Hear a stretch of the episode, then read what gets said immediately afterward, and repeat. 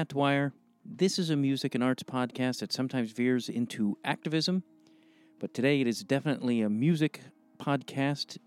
And uh, my guest today is Emily Cross, who is singing that song that played us in, which is from the band Loma, and the song is called Ocotillo, and that's from their album, new album, Don't Shy Away, which will be released October 23rd on Sub Pop Records. However, that single is streaming and available wherever you may buy songs, like, you know, the iTunes and streaming on all the other platforms. Emily Cross uh, also is in the band Cross Record, which she did before Loma and continues to do simultaneously with Loma. She also has a fantastic podcast called What I'm Looking At, which we talk about during the show. It's a really great, unique podcast as well. If she's a death doula, and we talk about that as well, which is a very moving. Uh, I don't know. It was very powerful and affected me greatly, and I hope it does uh, you as well. Uh, I would like to thank Becca from Sub Pop Records for putting this together and making it happen. Uh, and that's really all you need from me. Um, all things Emily Cross and Loma will be in the show notes. Links, whatever you need, it's there. Uh, I hopefully I can provide everything that you need. If not, email me and just say, Dwyer, help me out here, and I'll respond. Okay, what do you need? Uh, that being said, let's get into this episode. It's a really, really great one, and I'm honored to speak with Emily Cross. So please enjoy.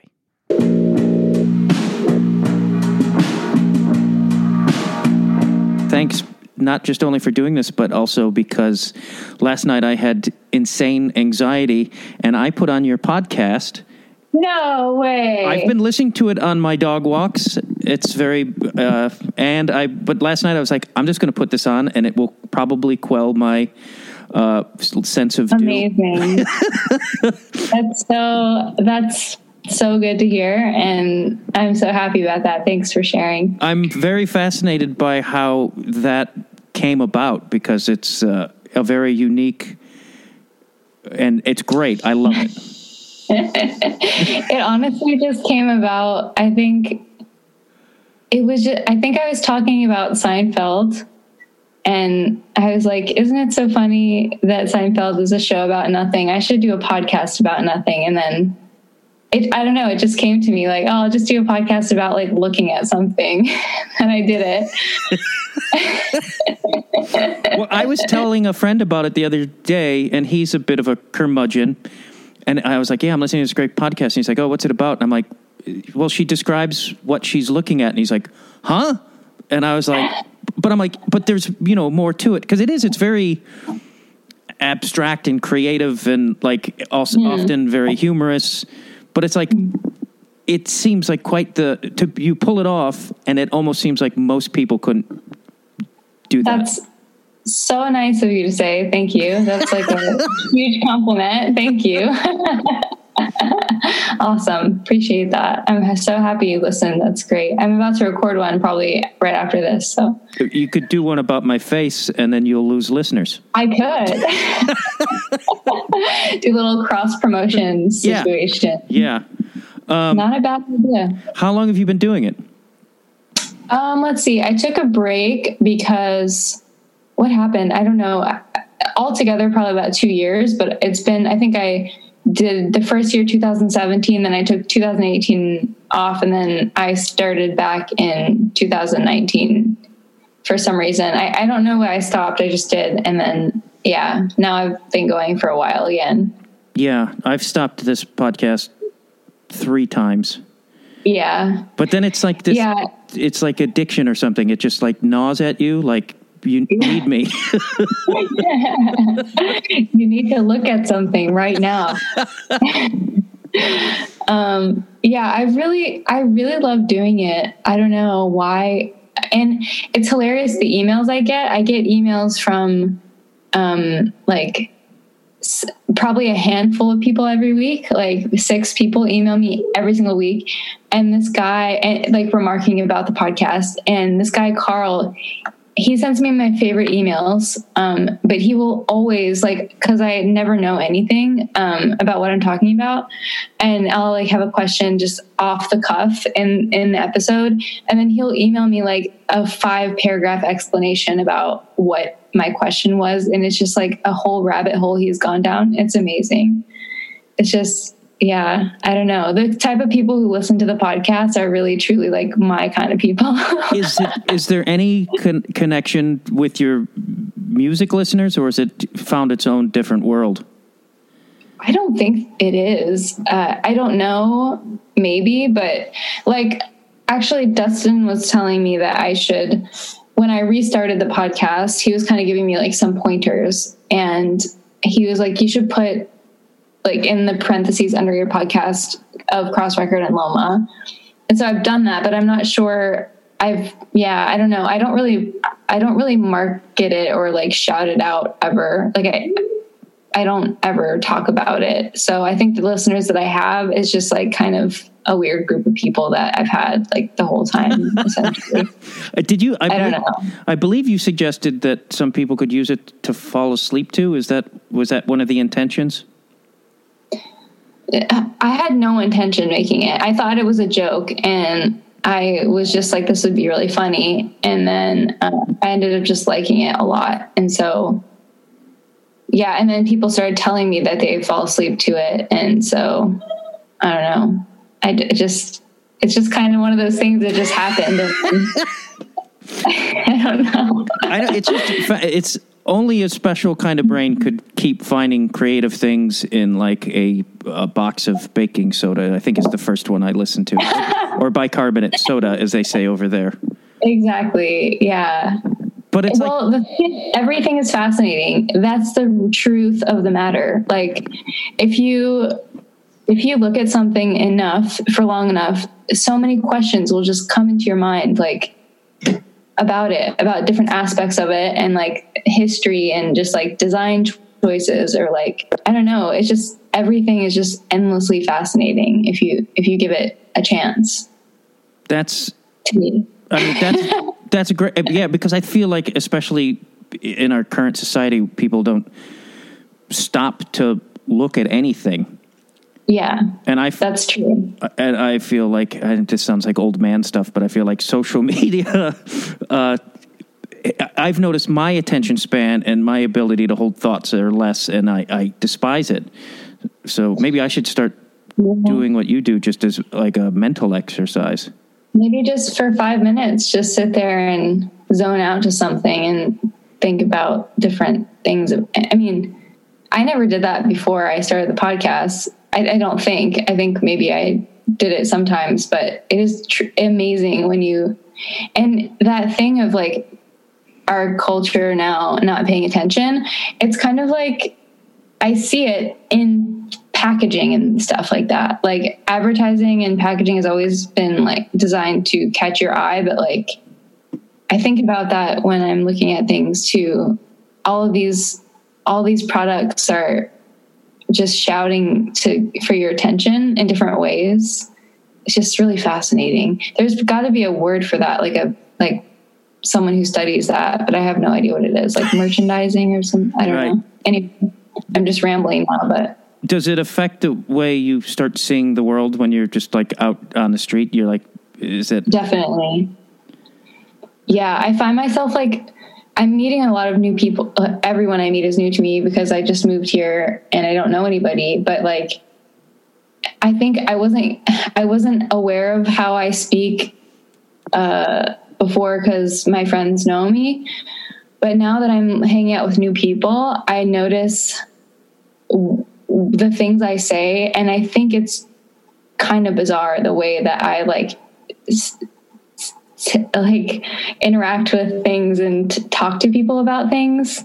Like my friend, my new friend Charlie took me on a walk, and I, I realized that I was endlessly talking about like what kind of smells were around and like um, the colors of things and like different fonts. And I was like, what?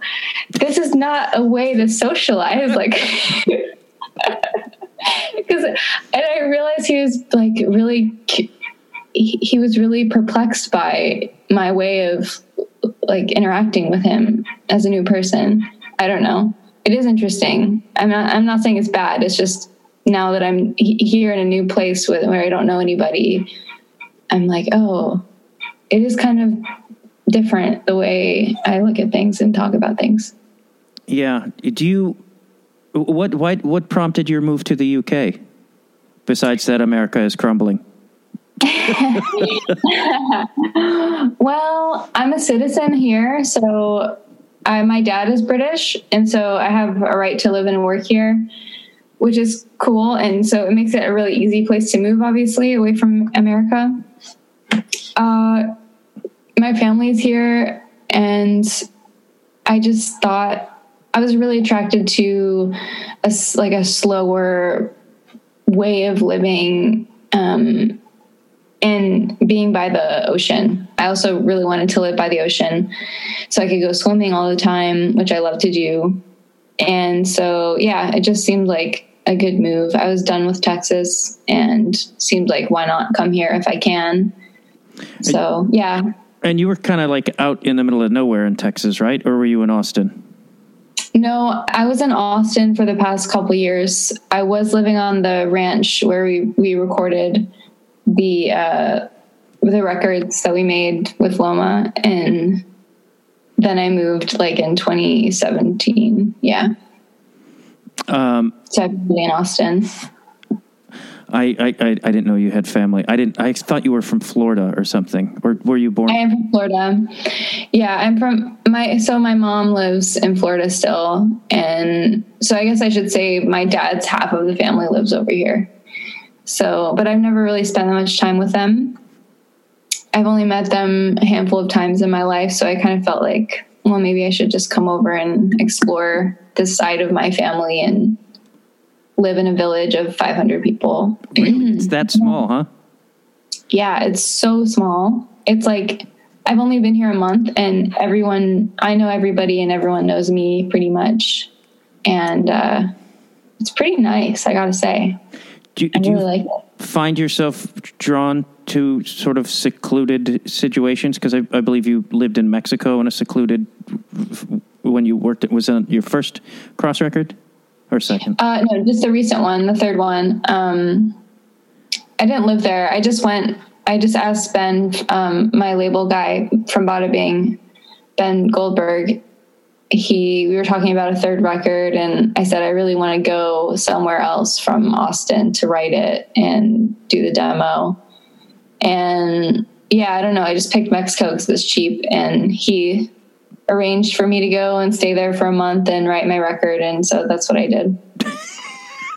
I just uh, uh, now i'm flaking on his name. The guy from the microphones did that as well but he went to sweden. Oh Phil Elverum. Phil Elverum, yeah, because he did my podcast years ago, and he talked about like wearing all white, so he blended into the snow, and it was just really fascinating because it was like he didn't want to oh. sort of exist for a while, he, and he just was in seclusion wow. for this extended period of time, and it was like it was oh. very fascinating and, and, bizarre to me at the same time. Oh. Yeah, I think I probably tend to be most comfortable in like smaller, secluded places. Uh, yeah, I, like quiet places, I guess. I don't really like a whole lot of stuff going on around me. Um, so yeah, I guess I, I just like it better I can concentrate more and be more creative. Yeah. Yeah. I, I, what, with the the new Loma album because you both recorded them in the same uh, location, correct? Yeah. What, uh, was the approach drastically different? Because I know the first album you were recording a lot of the sounds outside, and which I found really mm-hmm. fascinating. Uh, I was just interested in if there was a different approach. Uh, it was different. I think I was so the first record. I was living at the studio because I lived there for the first half of it. And then halfway through the record, Dan and I got divorced, or we're going through a divorce. So I moved out. And so I think the first record I was there for more, you know, like I was actually there for like a lot of the ground floor kind of business. But on this one, I was actually on tour because I had just released a record in August, August, I guess a year, about a year ago now. Um, and I was on tour a lot of the time they were actually writing it because it, it, lined up weird. Like we were supposed to do it together, then it didn't work out. Um, so the one, the way this one went was I was was not there for a lot of it, and then I came in to do a lot of studio time back to back. Like I think I was there for two weeks straight, and it was more of like a. The boys showed me all the stuff that they did, and I said what I liked and what I didn't like, and then I changed a bunch of stuff, and we all like we rewrote it together essentially, and then we got to work on the vocals and then I tracked like a bunch of clarinet and we brought in horns and stuff. So it was kind of more of a staggered uh, collaboration, I guess. Yeah. It uh, was it. I, was it challenge because I've worked with exes. uh, was that challenging at all, or was it like, yeah? No, Dan and I get along great. Uh, it actually wasn't challenging at all, to be honest with you. It might have been less challenging just because we're so comfortable with each other and there's not that weird thing where like we're walking on eggshells mm. you know like not saying what we really think or something um I just feel so comfortable with both of those guys. And so I can really speak my mind for better or for worse. better for me, worse for them. Uh, can you but, can you be a little harshly direct? Yeah, I think so. But in a creative so. process, that's kind of you can't. You, with the creative process, you have to, or otherwise, you're going to make a yeah. big pile of garbage. That's what I. That's what I mean by by uh, it being easier. I think. I, I think you're right. I don't think there's any room for. I mean, you can be polite. Maybe I can be a little more polite sometimes, but um, but yeah, it, it, it's really easy because they don't I think we're all pretty good at not letting our egos override that kind of thing. Like if someone says they don't like something, we just kind of say, okay, well, what about it don't you like? What if we did this instead? What, you know, we get to the heart of the matter pretty quickly, which is really nice. And sometimes it is pretty rarely, but sometimes it is a type of thing where like two people are really passionate about one thing and, and there's no um, agreeing and we just have to make a decision.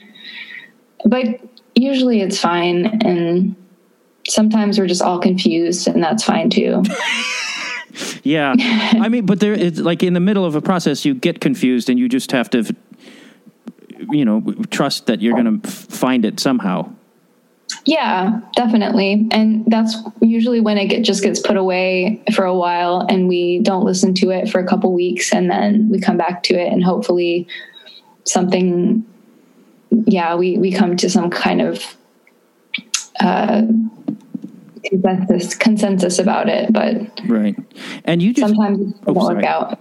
Oh, no, it's okay. I, I, feel like I read, or maybe I even saw you speak and say it, but that, that you just sort of singing just sort of evolved for you. It wasn't like a natural choice. I was really fascinated by how it seems like a lot of um, your life seems very zen. it's like like you just go from uh, you, things unfold for you, and maybe that's because I'm I live in my head and I'm an idiot, but. Um, um yeah, I think maybe that's true. The way that I came to singing was kind of, I mean, it wasn't an accident per se, but I definitely did not see myself doing that for any sort of, certainly not like in any professional capacity. So that was interesting. But I was, I think I was 21. I was on a, a college work, not work exchange. Um, what, what is that called? Um, it's like when it's like a study abroad program essentially, but like people from there go to your school. Um, and I was there for studio art, so I had like a art studio. I draw, I would do drawings and paintings, and that was my main thing that I was, had always been doing. And I made a friend there who's still my really good friend, and he was writing some music and, you know, just laptop kind of thing. He was just like, "Hey, will you? I need a female voice for this song." And I had kind of messed around with making music. I, I was taking music class, a minimalism class in college, and so I had made like minimalism compositions. I made like this really long, weird. Um, uh, what was it? It was clarinets and accordion minimalist composition and i was kind of interested in like sound paired with visual stuff but i was never ever thinking that i would do singing on like pop songs or anything like that or so, like structured songs. And when jimmy asked me to do that i was very resistant because i was so shy and then i did it and i found out that i really liked it and i started when I was in Ireland, um, started making music on my laptop as well, which is really funny because I like I didn't know how to do anything except for sing, so I would make all these different parts with my voice, and then I found a guitar there, and I would do like one note at a time to like form a chord. It was just a really weird way to to start working on music, but um, yeah, that's how I started, and then it kind of snowballed out of control but did you know you could sing? Because you have an incredibly beautiful and powerful voice to just be like, oh, thanks. yeah, that's really nice of you to say. uh, I know. I, I, love listening to your, all your music. I would love to hear Thank that you. stuff that you were doing in Ireland because that sounds fascinating. Mm-hmm. Do you still have it? Uh, probably on a hard drive somewhere, but I would like, I would pop out of my skin if you heard that. I would absolutely pop out of my skin if you if anyone heard that. But uh, maybe maybe I'll pure genius. I don't think so. No, I don't. it can't be. But did you um, realize how great of a voice you had, or you just like I'm just throwing these sounds out of my throat? Yeah, I no, I didn't. I still kind of don't. I still kind of have imposter syndrome situation going on. Uh, I just really love to sing. I love it. I love to sing so much, and it's just pure fun to me, pure joy. Um, and I do think I've improved over the years, so that's good and heartening. But no, I'd, I'd never. I don't know. It's funny because I found a, a journal from 1995 um, when I was like going through my stuff moving, and one of the pages had a drawing on it, and it says, "When I grew up, when I grow up, I want to be a singer."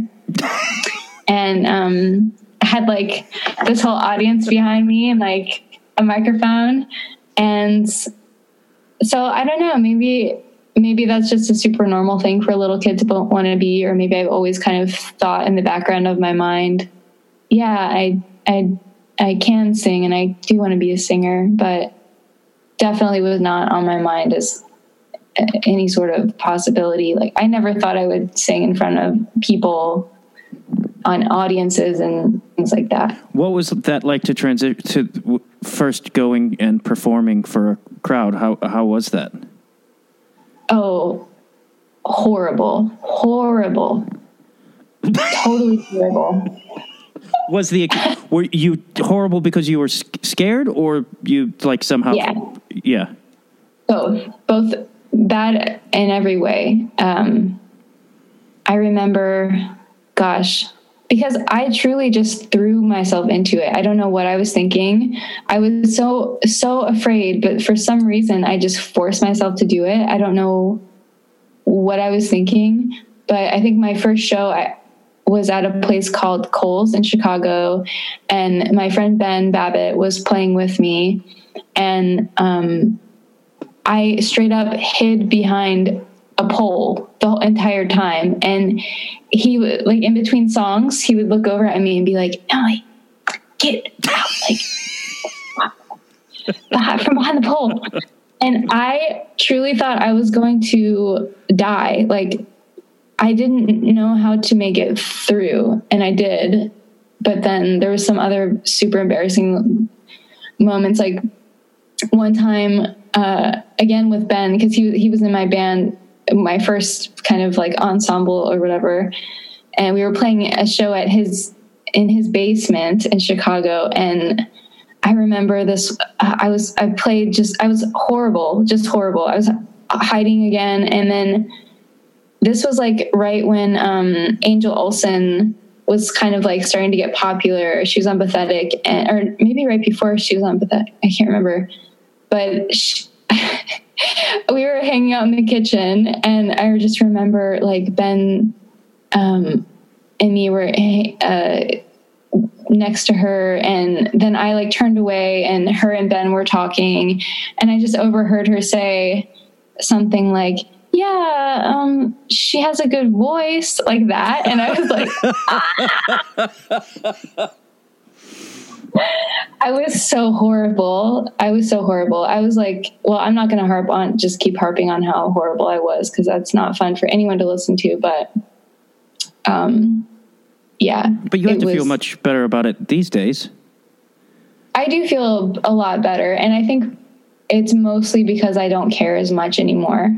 It's just if I have a bad show, I probably thought it was a thousand times worse than anyone else would think it was. And it's just one show and it's just it passes and it's it's going to be fine. And I think that just comes with practice obviously and just doing it a bunch and, and letting go of some of that insane anxiety that rests in your body.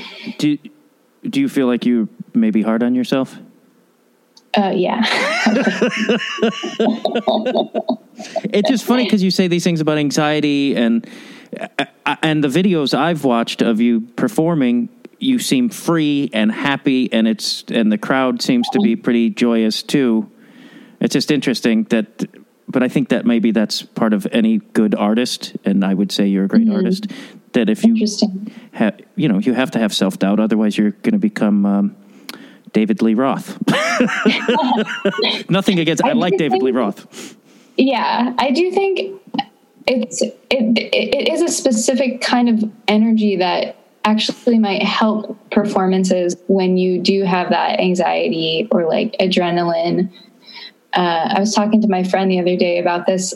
He he was saying that he's like a different person on stage. And i kind of feel this a similar way. And i think it's partially to do with that adrenaline. It just makes you do kind of crazy things uh, or be ways that you aren't in person. Like i mean in your everyday life just walking around.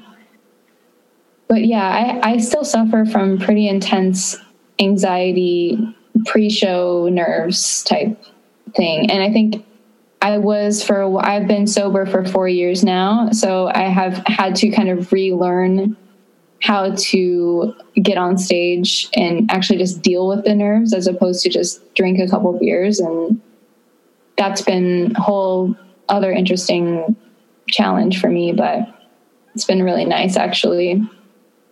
It's a different experience. I mean i used to perform and i i probably could count on both hands how many times I did it sober.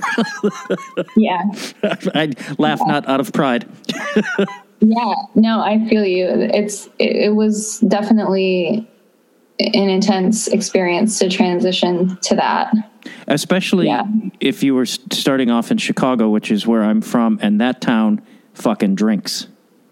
Oh my god, yeah. And I was a bartender. I was yeah, I was working like two bar jobs. It was just so normalized like I was drink I was in Chicago and also I was working at a bar, so it was just like do you know Coles? I was trying to think of where Coles was. I left uh, around 2000, so I don't know. But where's Coles? It's Coles is on Western. I'm not sure if it's there anymore, but it's just a dive bar. Um, but I bartended at um, Schubas. Oh yeah. And, and I also bartended. You wouldn't know the other bar actually. But yeah, I bartended at Schubas. What was the other bar, just for my own curiosity? It was called. I think it was only open for like four years, but it was called Barrelhouse Flat, and it was like a fancy cocktail mixology bar. Oh yeah, not my not. I like I Coles is probably. I had to. Oh, I do. I think did they do comedy shows at Coles? Yes, they did. Mm-hmm. Okay, yes, I do know Coles because a lot of my friends performed there. Mm-hmm. Yeah, I think that was primarily what happened there, actually. Yeah. We, I like Coles. Chicago, though, like it's just the un, probably one of the most unhealthy places. It's a fun place to live, but I Yeah. I used to joke like the you know the Old Town Ale House in Old Town Yeah. that I probably could have bought a house with what I spent in that fucking place.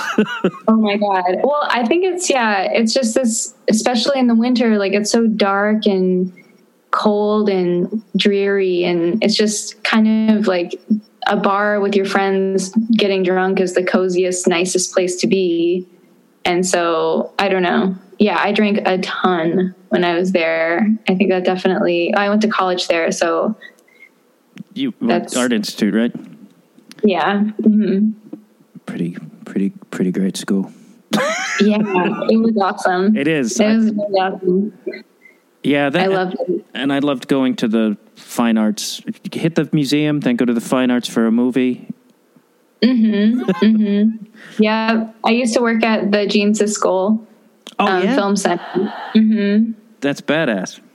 Yeah, it was really cool. I loved working there. Got to see a lot of weird movies like on real film, and yeah, I remember I saw. um Have you ever seen that film Enter the Void? No, Oh, if you watch that, just picture it on a big screen, and you'll be like, "Oh my god, it was awesome." uh, yeah, because I used to live by Facets, which was a great. Did you ever go to Facets Multimedia? It was like a really No, oh yeah, I think so. Fullerton. Yeah, because they would get crazy obscure movies, and it was it was the I didn't even know what the fuck I'd I'd walk in there and just see anything, and Yeah, yeah, yeah, definitely. Was Coles on Fullerton or was it on Western? I feel like it was on Western. Yeah, I, because I remember taking the 49 bus there all the time. Uh, Anyway, yeah, was it a four o'clock or two o'clock? That was the I worked at a four o'clock bar when I was in Chicago, and that was just that's just asking for death, and that's when you could still smoke in bars. So it was Oh my double, gosh, it was double um, death.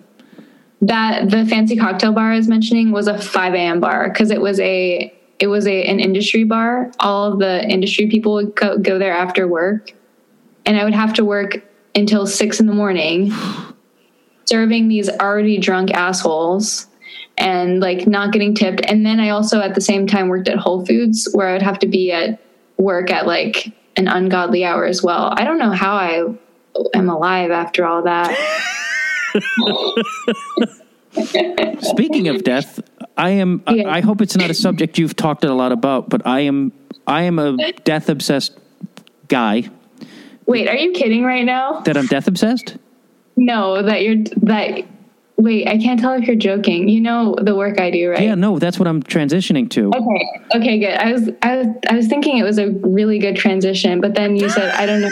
I hope you don't talk about death a lot, and I was like, "What does he? Does he know that I do talk about it a lot?" Oh no, I meant like it's it's the subject that you're tired of talking about is what I meant. Oh no, no, no, no, not at all. because it's I dealt with a lot of death at a young age, so I, I feel, feel like my perspective is drastically different than a lot of like I hmm. not to get dark, but it's like I saw my dad die at a very young age, hmm. so that hmm. I feel has put my my awareness and of mortality, which I don't think a lot of Amer- Americans just think they'll just keep getting fat and live forever.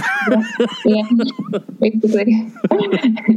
but um, I'm just fascinated what drew you to that work and and the whole process because it's mm-hmm. because I don't think we in Western society in general think about death and mm-hmm. transitioning to it.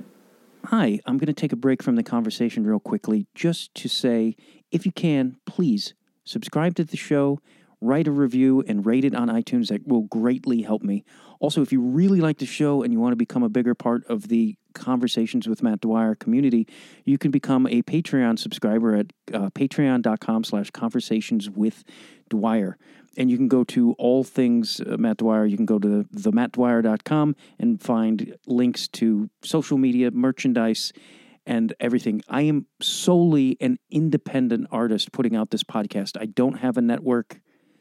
I don't have a lot of commercial money. So word of mouth, telling your friends, writing about my show on social media or rate, eh, rating it and reviewing it all help me greatly. Or become a Patreon subscriber at patreon.com slash conversations with Dwyer. Now, let's get back to the conversation. drew you to Death Doula? Is that phrase something you created? No, no. Um, we're called death doulas, or some people say end of life doula, some people say death midwife. But I think I like to be called an end of life doula because death sounds, I mean, it is what it is, but to a lot of people over here, it sounds scary. Over here, meaning Western world. What drew you to, to the work? Uh, I think I I heard about the the work on the radio. Actually, I was driving home from the studio when we were recording with Loma, and it was described as a non-medical position at the end of life. And as soon as I heard the words non-medical in in conjunction with with working with dying people, I knew that that was something I needed to explore because I have always been really interested in mortality and, um, you know, the rights of dying people. And i don't i don't actually know why. I i wasn't a person who encountered much death at all. So i'm i'm not actually sure but i've always kind of been doing artwork and making music surrounding those themes. So and I think for whatever reason, I have a good disposition for people who are having a hard time. And so something in me just knew that I would be well suited for the work and I could learn a lot from it and possibly help people.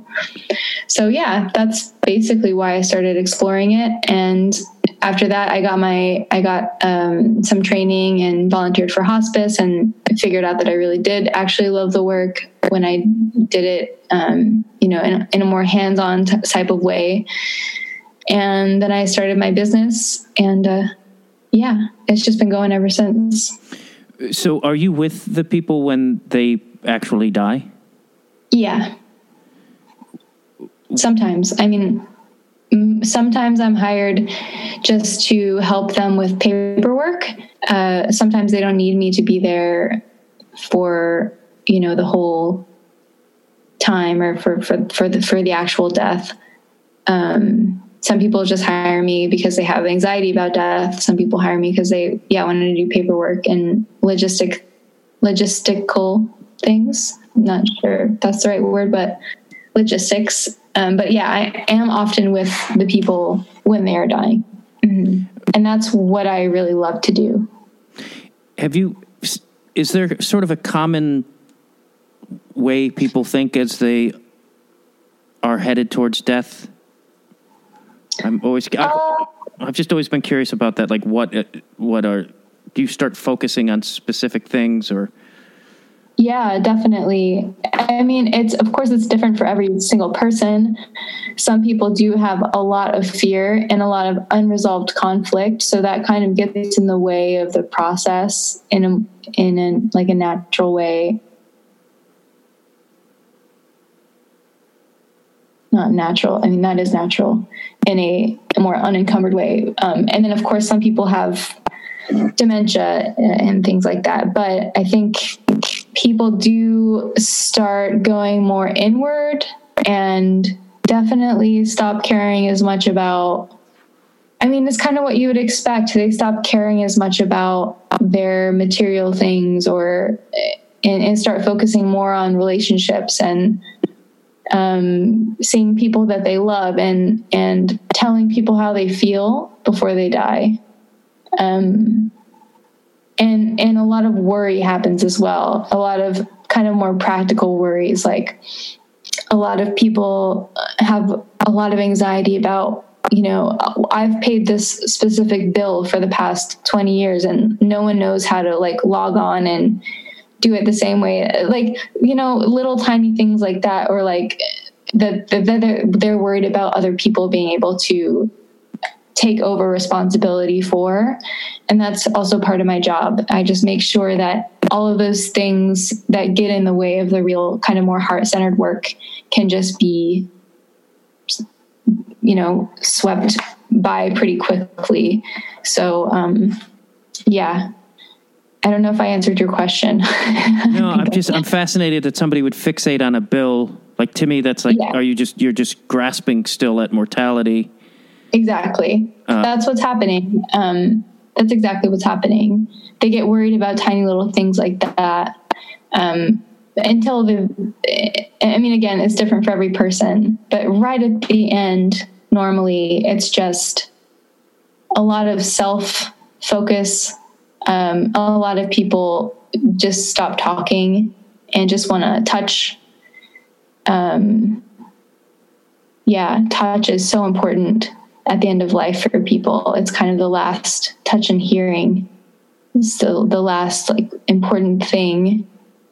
Um, a lot of people actually start to hear people who have already died and claim to see people who have already died in the room, kind of, kind of uh, beckoning them, which is super interesting to me and to a lot of people. There's whole books on that. It's just fascinating, isn't it? It is.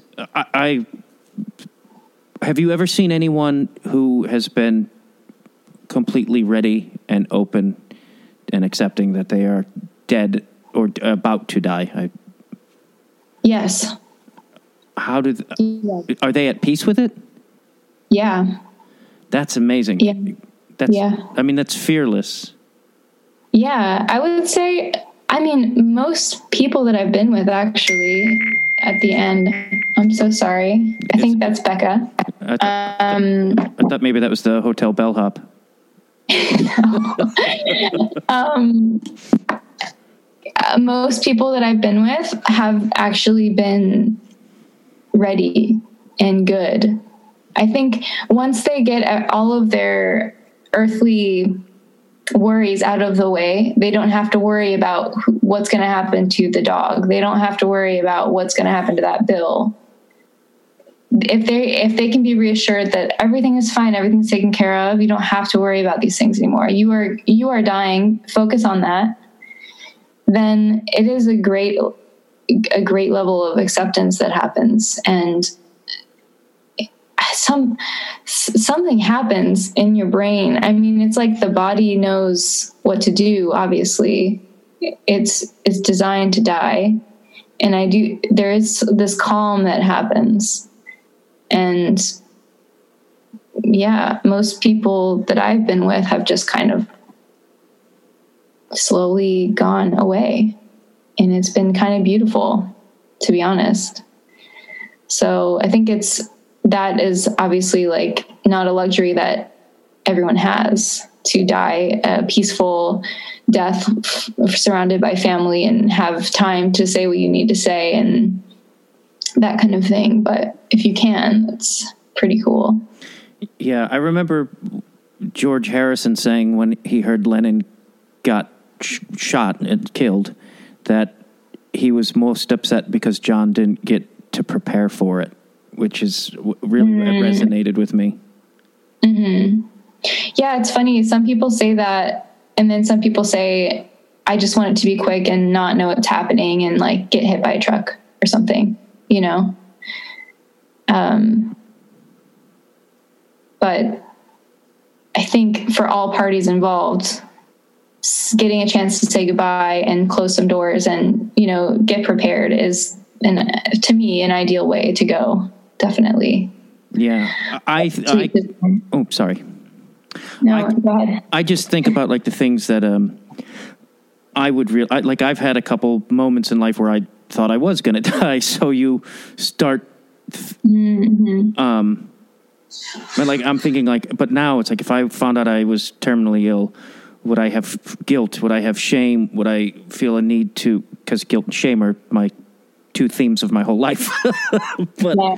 but like what would I want to address what would I want to be c- clear with and, and and clean my conscience of do does everyone feel or do a lot of people feel like i got to clean up my past so i can go into the next thing Yeah, definitely.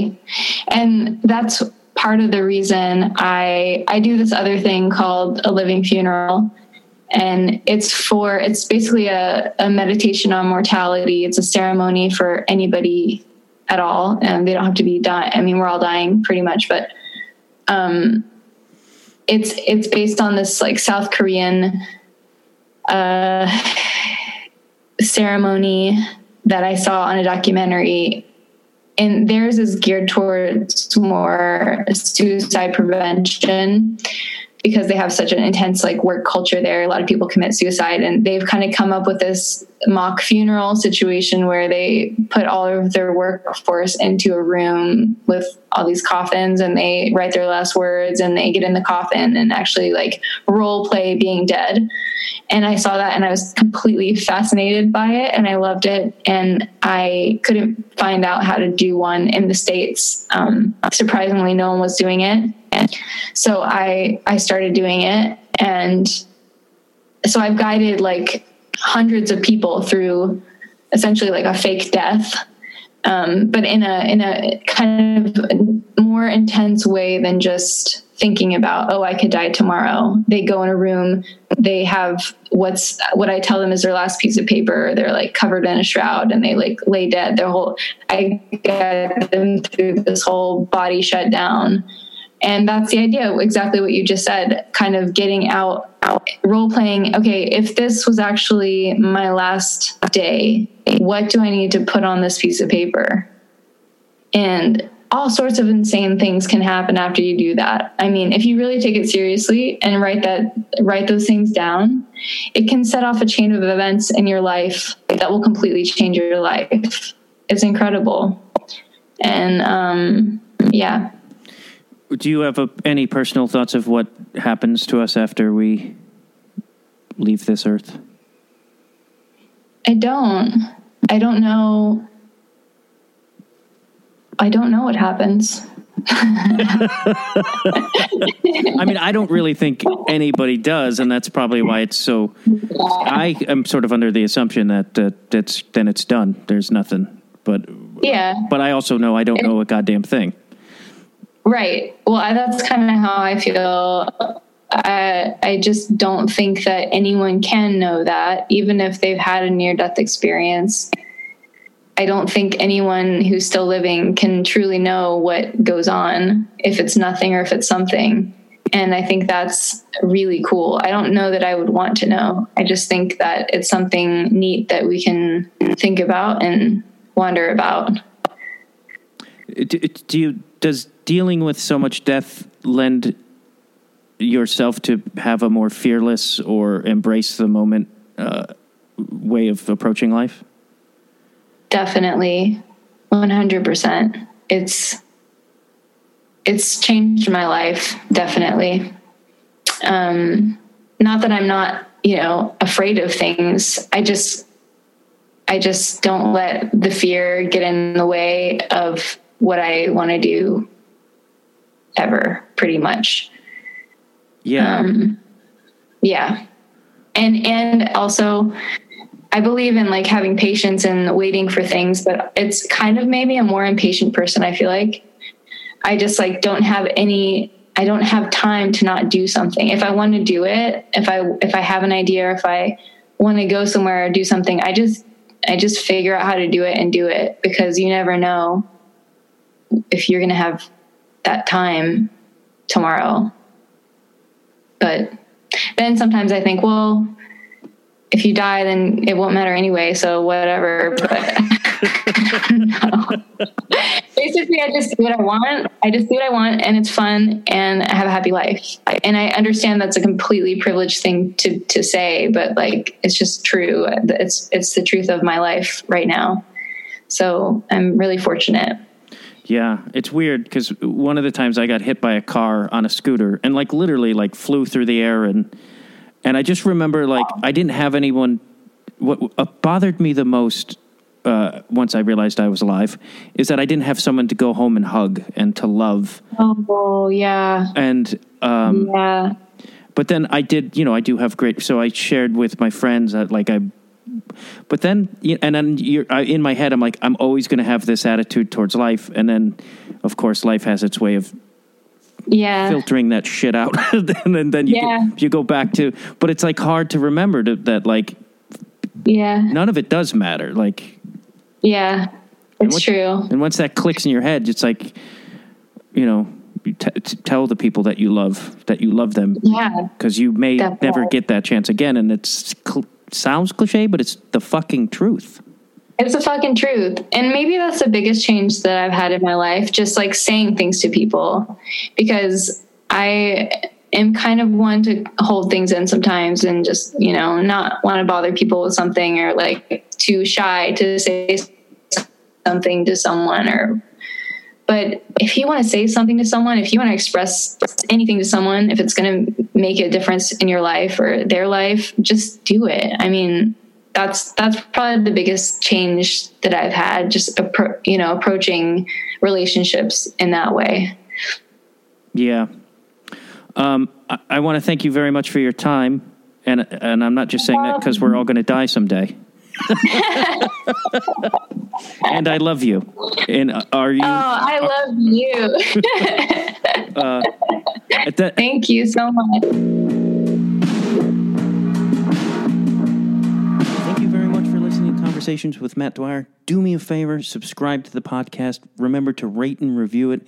And if you like, become a Patreon supporter at patreon.com slash Matt Dwyer, or Conversations with Dwyer.